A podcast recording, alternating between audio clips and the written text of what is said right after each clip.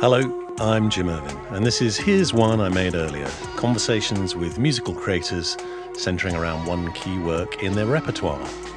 My guest today, I'm delighted to say, is the great Steve Cropper, simply one of the most important architects of the sound we hear in our heads whenever we think of rock and roll, soul music, or Americana. As a brilliant, thoroughly distinctive guitarist, a songwriter, and a producer, he's been involved in some of the most enduring and influential records in pop history in a career that stretches back over 60 years. He was just a teenager when he began at Satellite Records in Memphis as a member of the label's house band, The Mar-Keys.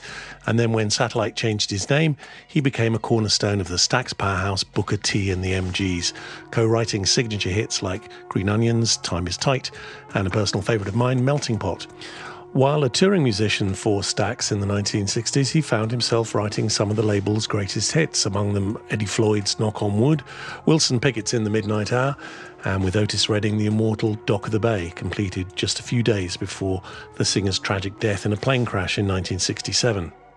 The list of great records he's been a part of is long, diverse, and impressive and includes work with John Lennon, Rod Stewart, Albert King, Ned Doheny, Levon Helm, the Blues Brothers, Jeff Beck, Jose Feliciano, Mavis Staples, Frank Black, Dolly Parton, Paul Simon, and hundreds more. Now, comfortably into his 70s, he's showing few signs of slowing down, releasing an already warmly welcomed new album, Fire It Up, a collaboration with esteemed Nashville producer John Tiven. Very good. Steve, welcome. Thank you. that was pretty impressive. I'd like to meet that guy sometime, Jim. it's an absolute honor to talk to you. Uh, how's the promo for Fire It Up going? Are you keeping busy? Well, it's doing real good. It was number one on the blues charts last week. It's number three this week. It's an extraordinarily energetic record. Was it fun to make? Well, it's it's designed for people to get up and party and dance a little bit. And so I've referred to it as my first dance record since the late 60s. I think what, what the with a little help from my friends, we did songs that were danceable, that were hits of the day. Yep. And this is all brand new songs, but designed for people to dance to, even though there's a ballad or so on there. Who's singing? Is that Roger Reale? Is that right? Yeah, absolutely. He's singing great. He, he and Tiven, I guess, wrote most of the lyrics, and Roger's input was impeccable. What can I say? And what prompted it? Why this record right now? What was the sort of inspiration for it? You know, John Tiven called me and he has a studio in his house. So we used to go over there and write all the time. So we started, we presented the tracks to an artist that we were producing. And he played on some of them. And then he said, you know, I'm not going to play on the rest. I'm definitely not going to sing any of them. So we just put them aside. And uh, I completely forgot about it. John called me during this lockdown, the pandemic lockdown, and said, you know, I have access to all these tracks. I'd like to finish them up, put horns on them, and I've already done some of them. And he sent those tracks to Roger, and Roger sang every song on this album that he's singing, he sang through an iPhone. Really? People will find that hard to believe. So if that has anything to do with it, power on. you don't, it seems to me, receive enough credit for your songwriting. You've written some incredible songs over the years. Does writing come easy to you, or you're natural, or do you have to labor at it? I don't know. It just seems pretty simple to me. So I don't know. but it's very difficult when you go to explain it to people what you're doing. It's yeah. it's something that they say, "Where do your ideas come from?" Well, a lot of fall out of the ceiling, but I'll be running around and something will remind me of something. And if a title is good enough, I'll write it down. I stuff it in my desk. So the thing that I have been successful with so far is if I have a title that writes itself, that's the title that I really like so my idea of writing hit songs is you come up with a title that everybody can put their own life into and write their own story if they want to. And I always love titles that write themselves. When you decided to make this a, a Steve Cropper record, did you feel it had to feel a certain way, or? Well, I, you know, I'm aware that Steve Cropper has a, as a guitar player, has a certain sound, and I try to sound like me all the time. Mm-hmm. I don't always pull it off. And I have people come up to me and say, You're Steve Cropper. And I say, Well, I try to be. I'm not doing a very good job of it, but I try to be sometimes. you know, I like not being recognized all the time. Other people, they want to be recognized. When you're writing, do you treat the parts that you're playing as an essential part of the composition? Is that. Well, musically, I try to go with the chord changes. And, uh, I don't let the guitar necessarily influence the song, but I let some of the changes influence the way the song goes, mm-hmm. which will influence the melody, but by the changes. And uh, you know, back in the day, a thing like "Knock on Wood," which sounds simple enough, it is, but it starts on a on a bridge change for us. It start it's in the key of E, but it starts on an A change. I don't want a A. That's like a bridge to us. To a songwriter, that would be you write a song in E and you go to A for the bridge. And you know, in the old days, you had two verses, a bridge, and a verse and out, and that's just the way that was the formula used. I suppose you learned with the MGs how to make backing tracks that were hooky before anyone was singing on them, didn't you? You know, some of the things that Booker T and the MGs wrote, we actually turned into vocals later. But some of them, if they didn't need a vocal, you just put them out and you know go with it. And I think we were very lucky to get Green Onions. I know we were. I mean, there was a lot of things that contributed to it being su- successful, but it was still an accident because the singer didn't show up, as far as we knew. Had he come back to the back, there probably would have never been a Green Onion. It was at the end of a session, wasn't it? Was that right? We were asked to come in and play behind this artist that Jim wanted to record on a Sunday. We only work Monday through Friday. But he had us come in on a Sunday. We were willing to do it. But he, he never sang up, he never showed up. But Mrs. Axton told us later that he did show up at the record shop to prove to somebody that he couldn't sing because he'd been singing all night long Saturday night. He woke up that, that Sunday morning with no voice. So he said, How can I record? I don't have a voice. Billy Lee Riley was his name, for those who don't know. I knew him as the voice for a Elixir or whatever, Dr. Tishner's, and uh, he did radio ads for him. And uh, had he showed up in the studio, like I said, there probably never would have been a Green Onions. But because we thought he did the show, we were just keeping our chops up, you know, and we started playing some blues. And Jim Stewart, who was ready to record that day, pushed the red button and recorded the blues thing which wound up on the B side of Green Onions. And uh, he made the, the comment. He said, "Guys, come in and listen." He made the comment: "If we put something like this out, have you got anything you can put on the B side?" And we were just were dumbfounded. He even recorded in the first place. Said, "You think about putting this out?" We didn't know, and we all just said no. And then I looked at Booker. I got to thinking. I said, "Booker, about two weeks ago, you played me a couple of riffs that you thought would be good for a, vo- a vocal song." And he said, "Well, I don't remember, but uh, you come down to the organ and I'll play a couple, and you tell me which one." And he, the first one he played was Green Onions. I said, "That's it." Four cuts later, we had Green Onions. That's lucky to me. That's being in the right place at the right time, yes, but it's still a lot of luck. What was your relationship with music growing up? Was there a lot in the house? No. Nobody that I know of was ever musically inclined. I had one uncle by marriage that played piano and fiddle, and he bought a guitar. He didn't play guitar, but he bought it, kept it in the closet. So somebody came on for his, came over for his afternoon sing-alongs and all. And a guy said, uh, "You know, I play guitar, but I don't have one with me." He had one there. So I asked my aunt, couple of times. Could I get it out? I just plunked it like a rubber band. I just want to hear the strings vibrate. I didn't know what it was. I mean, I knew what a guitar was, but I didn't know what it what it was capable of doing.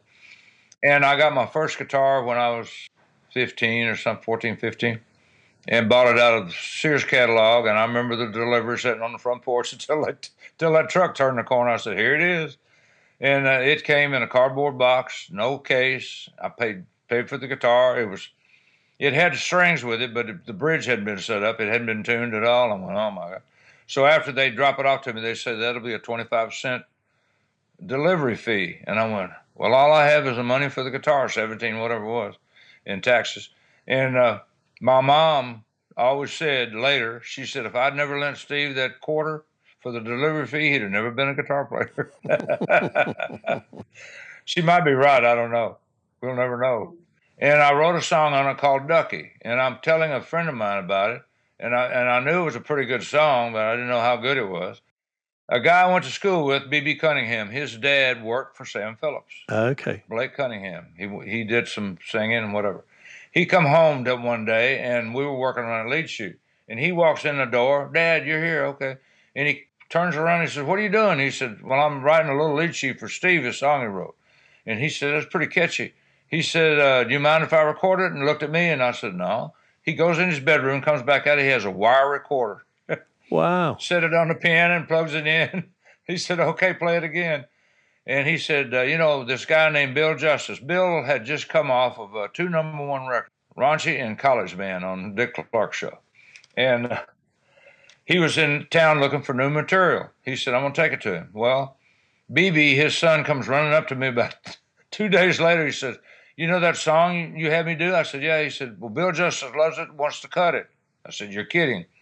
So when I was 15, I got my 16, I guess, got my first royalty check from Sam Phillips International for having the flip side of a number three record on Billboard.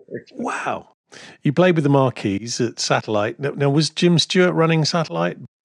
He was. He was. And the band was another name. But they said, if you're going to put a record out, you got to change the name of your band. Oh, boy. So because we were at uh, a studio, they wanted to call it the Mar-Keys. And uh, because we have a marquee out front, I said, can I spell it? And they said, yeah. So I changed it to the Mar Dash Keys because they had the Del Mars and all these other bands. So that was that's what we did. We put it out under the Mar-Keys and had da da da da da. So I've been asked through the years, why do you think that was such a hit? And I never did know. I couldn't figure it out. I said, well, it's catchy. No, I didn't know. So I remembered as I got older that the first time I played that record to my mom, she started doing the twist. I went da da da da. I said, wow, I guess it was the first twist instrumental. Tell me about uh, Jim Stewart and Estelle Axton. What were they like? Well, Jim's still around. Estelle is not, but uh, great people. And Estelle, to tell you about her, she really loved her music. She always had the radio on, was always listening to rhythm and blues music. And I used to pick up her son all the time. I walked to school with him, and when I got a car, uh, I would pick him up and drive him around. He played saxophone, wasn't very good at that time, but he turned out to be one of the greatest players on the planet. Charles Packy Axton. Packy was his uh, nickname. I don't know where he got that from. He wanted to be in the band we had in high school. We played every song that was danceable. James Brown songs, Ray Charles songs, and you know those kind of things. We did some Jimmy Reed, Hank Ballard and the Midnighters had Annie had a baby, and that was always a big hit. The Five Royales, dedicated to the one I love, we did that one. But in the conversation, he wanted to be in the band. I said, "Well, we're not looking for horns." And he said in that conversation, he said, My uncle owns a recording studio. And I went, Whoa, okay. Can you come over for a rehearsal this Saturday? What come to find out, his uncle, Jim Stewart, had some recording equipment in a garage in North Memphis. So it had to be 60, 61, somewhere around there. It was about a year after we graduated. The first studio, Satellite, one of them, was out in Brunswick, Tennessee, about 20, 30 minutes outside of Memphis. Chips Moman was the engineer and art director at the time. And so when the old Capitol Theater building became available, he tells Jim about it. And Jim says, Well, Chips, I can't afford that. So he goes to Estelle and says, I need to borrow the money because there's a great opportunity to get this building and build a studio. And so Estelle said, Well, I'll lend you the money if you will uh, let me have a record shop up front, which he agreed to. So she mortgaged her house, lent him the money. He got the, the property. And uh, that's the Stax building we all know. It was still satellite. And then they, they get a letter pretty soon after we'd opened saying, you know, we already have a satellite records out. You'll have to change your name. So they went to change it. So they came up with Stax, ST for Stewart, and AX for Axton, Stewart Axton. it's always been that. So, what was Jim like as a producer?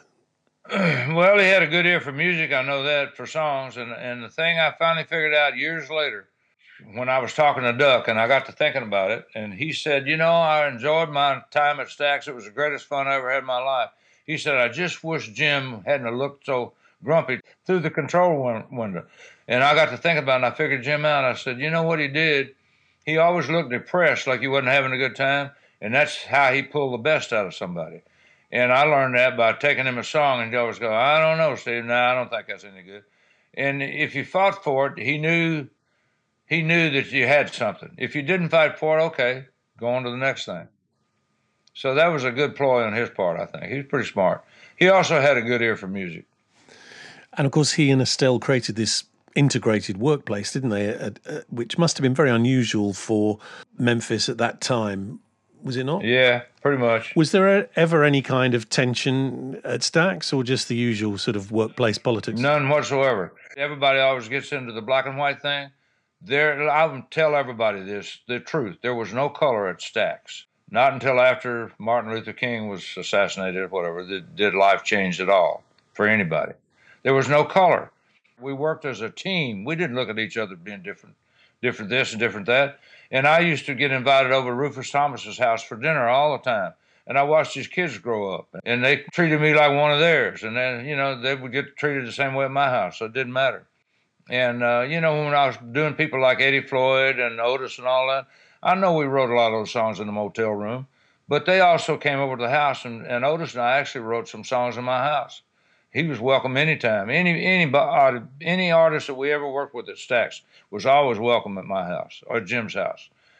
It might have been, and they say I read the history books. They say Memphis is the most segregated town in the South. I'm, I have, I don't know. I was brought up there, so I have to disagree with part of that. It might have been segregated, but if it did, nobody dealt with it. And all of the problems that people were having was somewhere else, down in Alabama and Georgia, and you know, wasn't, in Memphis, Tennessee.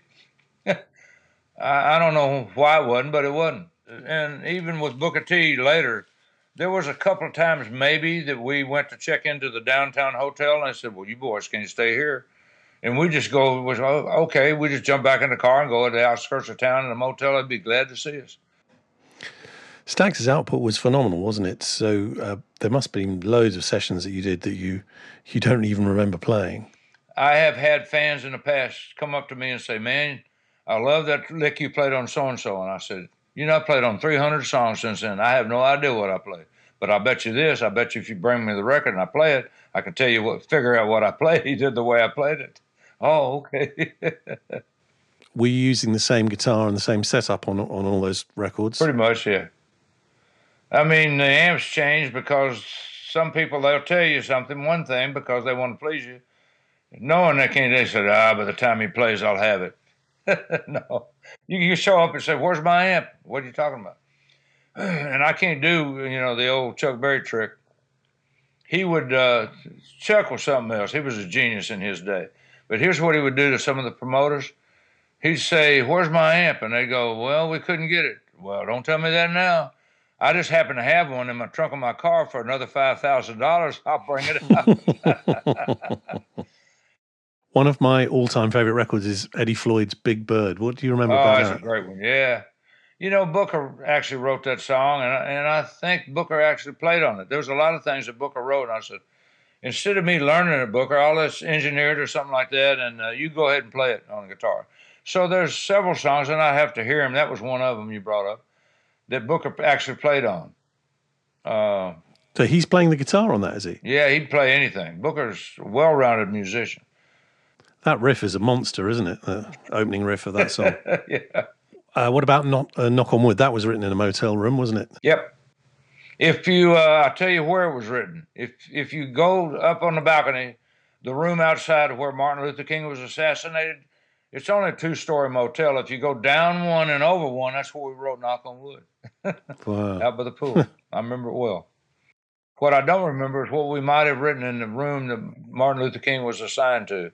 I know we wrote in that. We wrote songs in about every room in that hotel. What? Why were you there all the time writing? What was the the, the sort of process that led to that?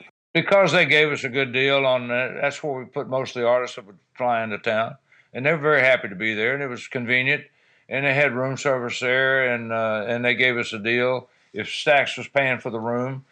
But we stayed in a bunch of them. The Holiday Inn, where Wilson and I wrote uh, Midnight Hour and two other songs. That's been torn down.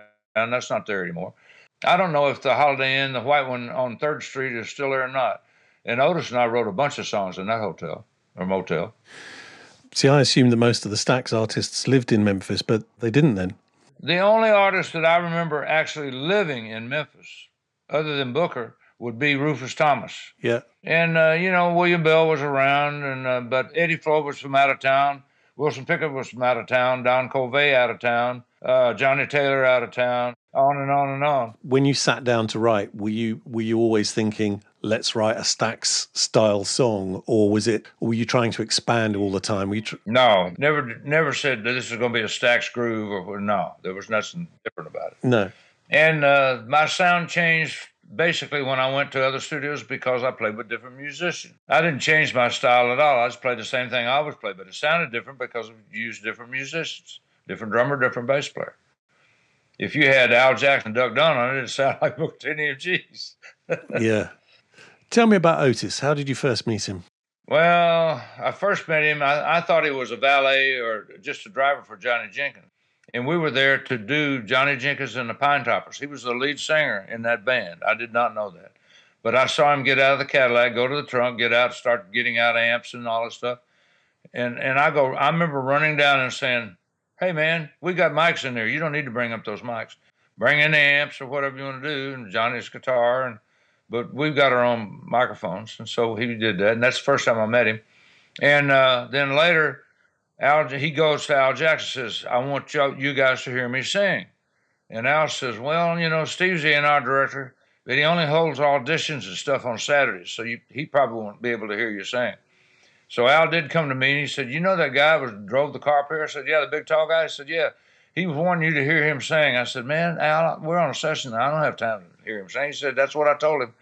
So at the end of the session, Jim said, Well, guys, we're not doing very good here. Let's just do it tomorrow. Okay. He sent everybody home a little early. We were up listening to playbacks, and, and Al come to me and he said, Steve, that guy that I told you about, he's still bugging me to death. Can you take five seconds out of your time and get him off my back? I said, Yeah. so I go down, leave the control room, go down. I said, Bring him down here by the piano. So oh, this big guy shows up, Otis shows up, and I said, okay, sing something. He said, or play something. He said, I don't play piano. I play a little guitar, he calls it. And uh, I said, well, okay. He said, do you know any of those? Do you play piano? I said, not, not enough. I said, just to write with a little bit. He said, you know any of them church quads? Quads. I said, you talking about this? It was just six, eight triplets. Church, that, that, that. And he starts saying these. I said, whoa, stop it right there. I couldn't believe it. The hair on my arm stood up when that guy opened his mouth. I went, oh my God. He said, You don't like my song? I said, Man, I love your song, but I want to make sure that Jim Stewart hears this. So I'll go running up the control room. I said, Jim, stop whatever you're doing and get down here and hear this guy sing. Steve, what are you talking about? I said, Get down here and hear this guy sing. And I started again, and Otis started singing. And so Jim says, Man, we got to get this on tape real quick. Get the band back in here, okay? So that became uh, These Arms Are Mine, yeah? Yep. So Duck reminded me in Tokyo of the, the day, the week that he passed away. He said, "Do "You remember running out on the sidewalk and said?" He said, "I was putting my bass in the trunk of my car," and you said, "Duck, get your bass back out. We got to put this song down real quick." So I didn't know Duck even played on it. He reminded me that he did. And I have to tell everybody that Johnny Jenkins actually played guitar on that, and I played piano. And I had to remind Booker of that too. Booker said, I played on that. And I said, No, you didn't. He said, He came around later and said, You think you played on that? I said, No, I played on that. Piano, we're talking about. And uh, he said, Okay. So the next morning, instead of cutting Johnny Jenkins and the Pine Toppers, we were cutting a B side, which turned out to be Hey Baby or something like that for These Arms Are Mine. Yeah. And of, of all people, the disc jockey here in Nashville, John R. Richbourg, on that radio station had a 100 watt, all clear AM station played Otis for the first time and broke that record. Uh, early on, I heard that early on he sang more like kind of Little Richard or something. Is that right? Did, did, Very early in his career, he did, and he had already cut uh, two sides, I think, in uh, in California.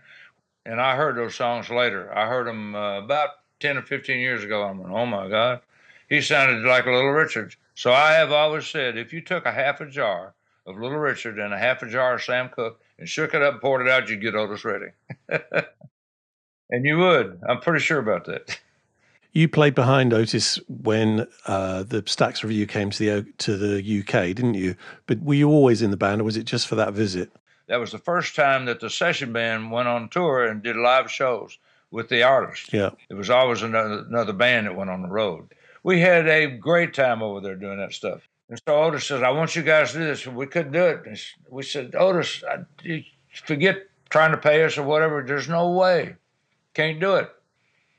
And but we will suggest something. Take the Bar-Kays because they were the band that really copied us a lot. and they had their horn, they had it all going together and had a hit record and all that sort of stuff. So he said, okay. And he took them and he was in love with the. He thought that was great. And I can't believe they went down the plane too. Some of them didn't. The bass player didn't. Nuck's still around. He's still with us. James Alexander. He's still alive. And uh, Zelma, as far as I know, is still alive too. And he and Zelma were on on a private plane and they took some of the equipment off the plane. He told me personally, he said, The only thing I remember about that crash, I woke up and I was spinning. He was asleep. He said, I just hung on my pillow, Next thing I know, fishermen pulling me out of the water. So he got thrown out of the plane right next to where these guys were fishing. But they couldn't find uh, because it was so foggy and the, and the lake was so dingy. The divers couldn't stay down. It was so cold they couldn't stay down long enough to see anything. So they didn't find Otis. The plane went down on a Sunday. They didn't find him and Bob the pilot until uh, that coming Friday. Wow. A long time. Sitting in the morning sun, I'll be sitting when the evening comes, watching the ships roll in, and then I'll watch them roll away again. Yeah, I'm sitting on the dock of the bay, watching the tide roll away. Ooh, just sitting on the dock of the bay, wasting time.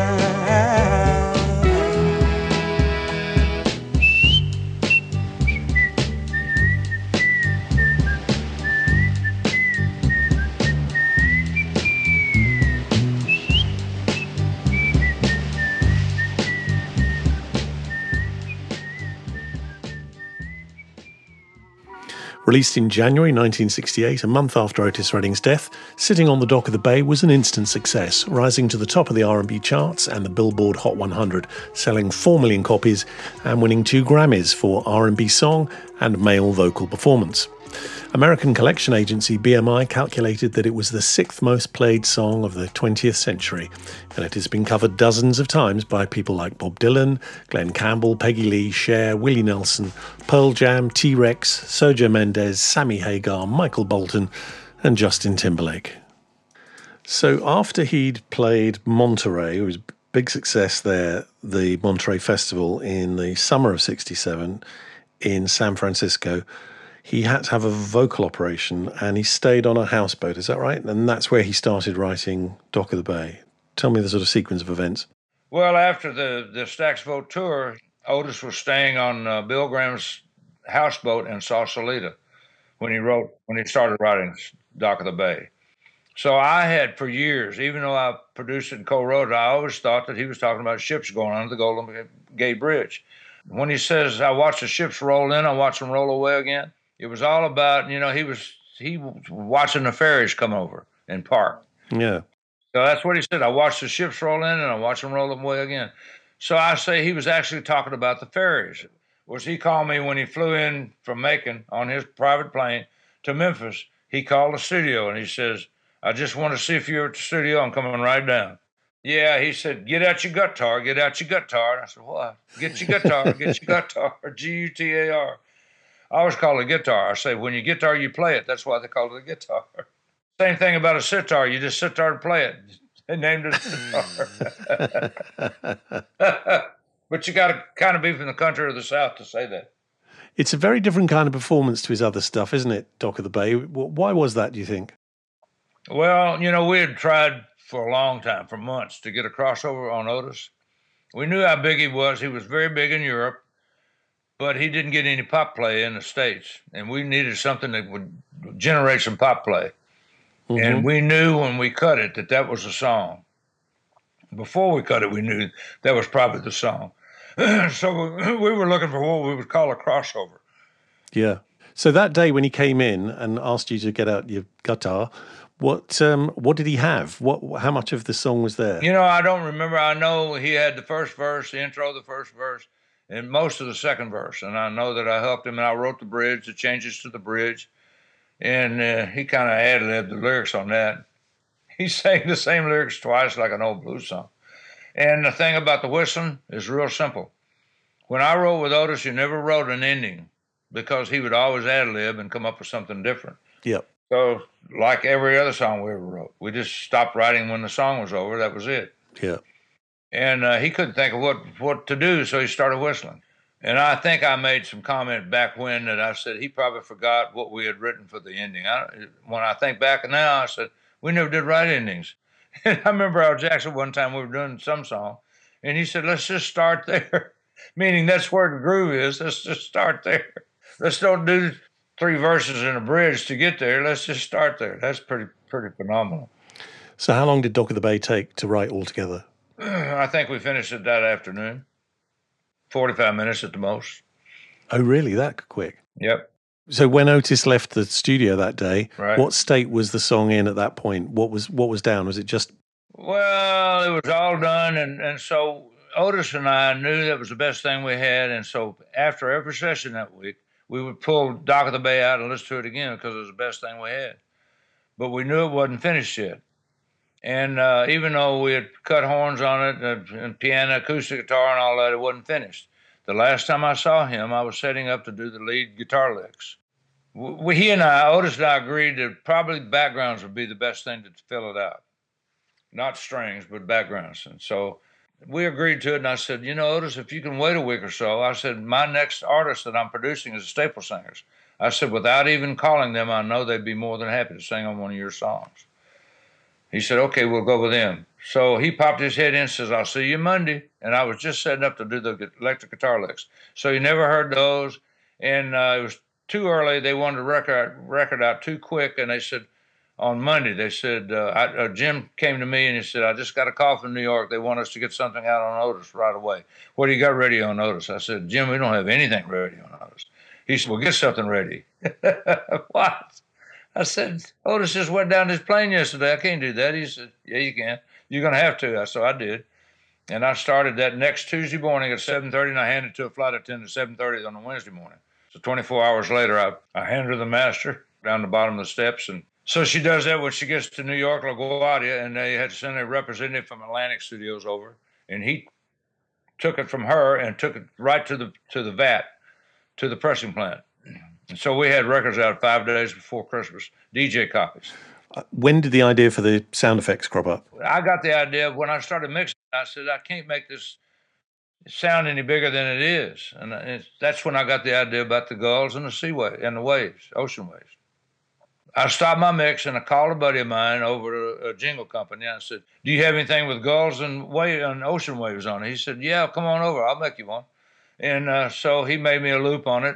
So I put the gulls on one side of the two track, and the waves on the other. So Dock of the Bay, sitting on the Dock of the Bay, was mixed on six track. So it was just a loop going around and around. The only thing I had to do was trial and error to make sure that when I pulled up the seagulls or the or the waves, that I didn't get uh, the splice where you'd hear it click a bump. It, it, what's what's great about that is it makes it feel like the song was recorded outdoors, doesn't it? It's got that that real kind of openness to it. Sounds like you're right there on the beach. Yeah, the yeah, it's fantastic. Do you think it's a sad song or a peaceful song? I can never quite make up my mind. You know, I don't know. I don't think we had. Uh, I don't think Otis had any intention. Neither did I. So I say he was actually talking about the ferries, just wasting time. And I and and, and I went over and over, and I, I still say to this day, the thing that made that record as big as it was when he said, "I can't do what ten people tell me to do." Everybody lives by that. Mm. You know, there's always somebody other than their foreman or their boss telling them what to do. They go home, they got a bunch of people. I can't do what 10 people tell me to do. So I guess I'll just remain the same. Sitting here resting my bones, this loneliness won't leave me alone. See, that to me is the- is the line where it suddenly becomes sad, isn't it? Because up until then, it's Oh, quite kind okay. of wistful, and then and then he, uh, The loneliness? yeah, he says the loneliness won't leave me alone, and you go, oh, who who is this guy? You know, I'm a songwriter, and the lyrics to me are just lyrics. They might mean a little something to the person writing, but that to me is, you know, it's better if you just make it worldly, give it give it to everybody, and get away from it. And and they said, "How'd you make it?" I said, "I don't know how I made it, but if I did know, I'd bottle it and give it to everybody. It'd be real simple to do."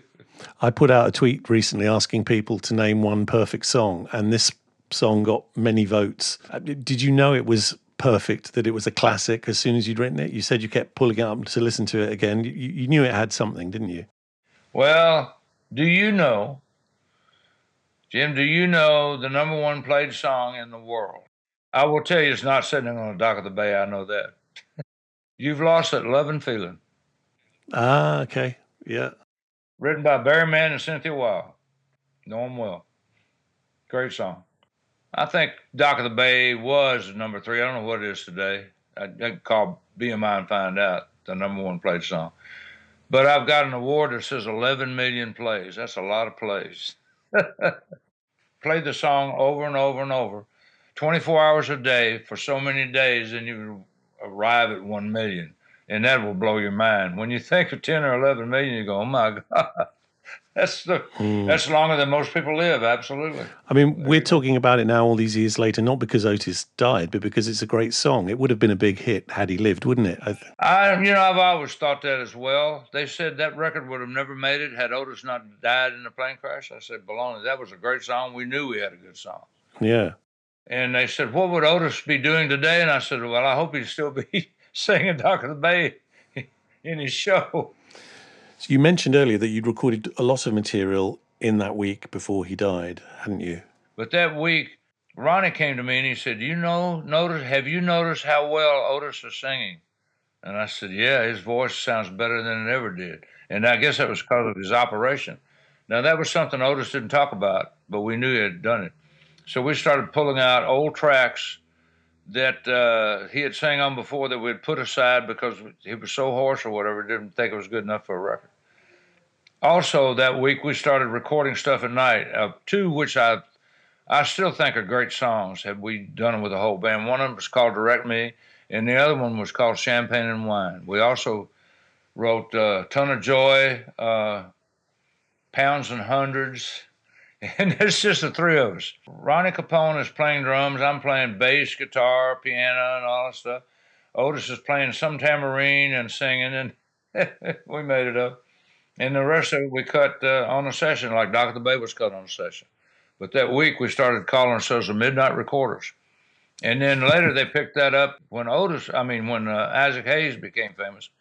That album that he cut, not Shaft, but before that, was all done at night. And they called themselves the Midnight Recorders. I said, we were the first on that. What um, what impact did Otis's death have on, on the label, sort of the atmosphere at the at Stax? You know that I don't know the impact he had. We just knew we had a good artist, and uh, what I don't think anybody knew, and I didn't even know this at the time, that uh, Atlantic still had a contract on Sam and Dave. So they had sold out to the Kinney Corporation, which Kinney Corporation in New York had all the parking in New York, much bigger than Atlantic. And so when they sold, Jim called and said, uh, Jerry, where's our cut on this? He said, Well, I'm sorry, we didn't include you guys in the in the contract on this one. Really? But I think uh, a bad decision was made. Atlantic should have kept us in the deal and done something, but they didn't, and that's fine. So we were left on our own, and and Jim made a deal with Paramount Records. Right, but it wasn't just Sam and Dave, though, was it? I thought it was the all of Stax's publishing or something. Nah, they might have. Well, I don't know if it's all of Stax's publishing. I knew I knew that they didn't have a contract with me. Nobody did, and Jim and I had a personal agreement, and he trusted me, and I trusted him. So that's where it went. However, when I left, they made me uh, sign a piece of paper, a letter, stating that all the songs from Dock of the Bay previous to that was all written for East Memphis Music and uh, they contracted to them. And you know, the publishing company that wound up with it. And I think uh, the bank actually took over at first. It wasn't Atlantic. The bank later took it over. And Union Planters pulled a rug on Jim, and I would advise him never to take out a $7 million loan, but he did. And they did the call on him. They called him in on it, and they said, Well, we want your publishing. So he still had all the publishing. That was East Memphis Music. Oh, I see. So it was the bankruptcy that where he lost control of it eventually. Right. That was that was a different thing. Okay. So you stayed on after Otis's death for a few years at Stax. What prompted you to leave uh, eventually? Well, uh, you know, there's two things about me leaving. One is I told Jim and Al Bell, I said I'm not going in, across the street and go in competition. Meaning, I'm not going to continue just to do R&B. I'm going to do Steve Cropper, but I did uh, Dreams and a bunch of other stuff, a bunch of pop stuff for Columbia mm-hmm. and uh, had a ball doing it, and had, a, had, you know, and then I wound up doing Jose Feliciano for RCA later. Mm-hmm. The things that I did in the middle, I did one I'm really proud of, but my name's not on it. It's Bump City by Tower Power. Oh yeah, I know the record. Is that you? Down you? to the nightclub and Still a Young Man was a big record, and uh, you know I produced them, and we had a blast. Now, before you left Stax, uh, you made Melting Pot with Booker T and the MGs, which is a, a great record. Tell me a bit about making that. I said this earlier, I've said it many times. I read a review that said, not much new here from Booker T and the MGs. I'm going, I guess this guy didn't listen to the record. because what was different about it was very simple. It was the first album that Booker T ever had that was all written, all new songs written by Booker T. Most of the things we did, not most of them, but a lot of them were cover songs. The ones we had hits on were not cover songs, but we but every album had a bunch of cover songs. The other thing about the album is the first album that was ever recorded that was recorded outside of Stax Studios. It was Melting Pot was cut at uh, A&R Studios, I think, in New York, Ah, okay. and Shelly Yakus was the engineer on it. Sounds great. It's a great sound. So I knew we had a pretty good record, and I was the one that came up with the title "Melting Pot." For. But the decision to make that that track it's it's a long track, isn't it? Melting Pot. It's about eight minutes long. Yeah, it- it's pretty, pretty crazy, pretty jazzy, whatever. yeah. But it really sustains. It's a fun song to play live, and I know uh, that later when we went out and toured, that we started off with that song, and it's it just has a growing thing. It gets better and better and better as it goes. Yeah. We could start that. You know, the intro does the same thing. What I, I start with the guitar, and then uh, Duck comes in, and, and then Booker comes in, and it, it's it just works out real good for us. And Al plays a blinder on that one, doesn't he? It's what a groove. Yeah, that, that, oh that- my God, what a groove! When he goes that cross stick, that is just unbelievable Yeah. what he did. Fantastic. And was that a surprise in the room? Did he suddenly do that and you all kind of looked Yeah, that at was an accident that he did. Same thing with uh, was it Try Little Tenderness? I think it was with Otis, and Al started that cross stick. That was not something that was designed and worked out right beforehand. He just did that on that tape, and it worked out real good. And I went into a more of a calypso beat behind that. But I love what Otis sang. Oh, them young girls, they do get wearied wearing that same old shabby, shabby dress. yeah. Tell me a bit about your your your approach to your solo career, the the, the other albums that you've you've put out in the eighties. Well, you know, that was somebody else's idea. always. I never cared about being out front. I was uh, pride myself on helping the other guy, doing something to help the other guy. So I've never tried to be. I never have worked on trying to be that solo guy, but I am sometimes. I go out and do a show with Steve Cropper, and people tried to book me and all that, and I said, nope, don't want any part of it. I should have never taken the first ones because then I wouldn't get the offers. But uh, I wind up doing uh, Midnight Hour, Dock of the Bay, Knock on Wood, uh, 99 and a half, and I do Water, which was on the Jammed Together album. So you see yourself as a collaborator more than a frontman, then? Absolutely. Yeah. And uh, I'm just too critical of my own stuff. Way too critical. Uh, I like coming up with an idea and somebody sitting next to me saying, Man, I like that, play that again. Mm. And that just gets me going, gives me a, a chance to come up with something different, you know, or better. The thing about your style is that you're always brilliant at, at a sort of economy, playing the least necessary almost. You know what I mean? It's, well, if you know, people always talk about you de- develop a style of this, and uh, when I listen to the old records, I say, you know, when I stop playing rhythm to play a lick or something, you don't miss the rhythm yeah. because it's right in time with it. It just sounds like it's covering it up, but it isn't covering up anything basically. Learning to get out of the way is one of the great arts of being a sideman, isn't it? That all comes from listening to what everybody else is doing. If you only listen to yourself, you're not hearing yourself. And I proved that one time out in LA. This studio was so proud of this new headphone system they had. They said, This is great. The musicians can mix their own headphone. So I knew it wasn't working. And the producer gets on the phone and he says, on the teleprompter, and he says, uh, Hey guys, why don't you break for lunch? It's not going. Let's try it again after you come back from lunch. So I stayed. I didn't go to lunch, and I went in the control room. I said, "Put up that last track we did again." He said, "You want to hear that?" I said, "Yeah, I want to hear it." So he puts it up. He said, "Okay," and he starts playing it. So I went out and listened to everybody's headphones. The guitar player had his guitar all the way up. The piano player had his piano up. The drummer had the drums up. the bass had the bass up, and nobody else. I went. I knew there was a reason why this thing wasn't gelling, wasn't clicking. you need to go back to your old headphone set. So Yeah. let the musicians hear what the engineer's hearing. Are there any guitarists you've really rated over the years? Well, probably me. I don't know.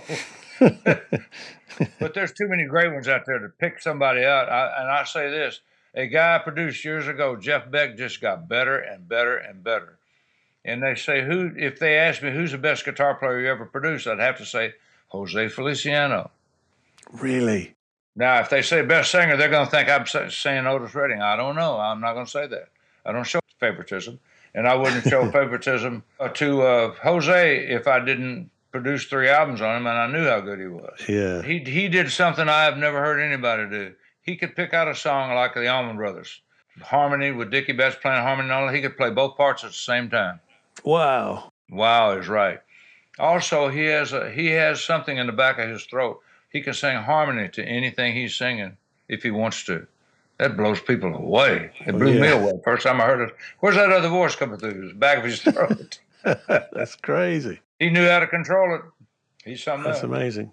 Who who were the players that, that inspired you to pick up a guitar then? What were the things that, that you first uh, heard? That... I really don't know. I think I was inspired by the same people everybody else was. Les Paul, Chet Atkins. Yeah. And I I decided to go with uh, Lowman Paul and Five Royales. Nobody ever heard of him. And maybe yeah. Bo Diddley. They heard of Bo Diddley, but they, he was tuned to a chord and played just rhythm. And I, I'm a rhythm guy. I've always been a rhythm guy. I'm not a lead solo guy. I get asked to do it sometimes, and I do a very sloppy job of it, but I have fun doing it, and it's, and it's okay. But the rhythm, who who I don't know anybody on this planet that can play the same thing over and over and over for three hours. I can. I don't know what it, what possesses me to do it. I don't mind playing the same thing over and over. To me, it just gets a little better and a little better and a little better. but your your thing is, is, the lick though. Those little things in between lines and stuff. That, that that's the kind of Cropper magic for, for, for a lot of people, yeah, isn't it? Maybe. Like I said, if there's a trick to it, you don't miss the rhythm when I go to play a lick or something. And that's kind of hard to do unless you're playing dead on the beat or the feel of the beat. We we learn playing dead on is not always the answer. We learn that playing with Linn drums and and computer drums that are yeah. dead on the money all the time. Yeah. No, sometimes some R&B has to be behind the beat. Some R&B has to be a little bit ahead of the beat. Some of it has a little of both. You got to know when to do it. The chord changes are fairly simple, but the music itself, the notes are a little bit different. You got to know that music. You got to feel it. What's your next gig? Do you think after you've made this album? What I what, have what no you, idea. The next gig we do, we were uh, the singer Roger is coming in here Sunday, I think, and we rehearse Monday night and Tuesday, and do a radio show on Wednesday for the new album. Steve, it's been fantastic talking to you. Thank you so much. Thank you, Jim. I really appreciate it. Great questions. I hope you got what you needed, and I was glad to do it. Absolute honor talking to you. Long may you continue, Steve. My pleasure. There's a Spotify playlist accompanying this episode. Here's one I made earlier Steve Cropper, tracks from Fire It Up, Dock of the Bay itself, and lots of other Steve Cropper productions and compositions. Please like and comment wherever you get your podcasts, because uh, that drives people towards us, and we really appreciate that. Uh, or you can pop along to jimirvin.com and leave a voice message there uh, on the pages for Here's One I Made Earlier and my other podcast, You're Not on the List. Thanks so much for listening, and do join us again next time to hear another musical creator telling us about one they made earlier. Bye bye.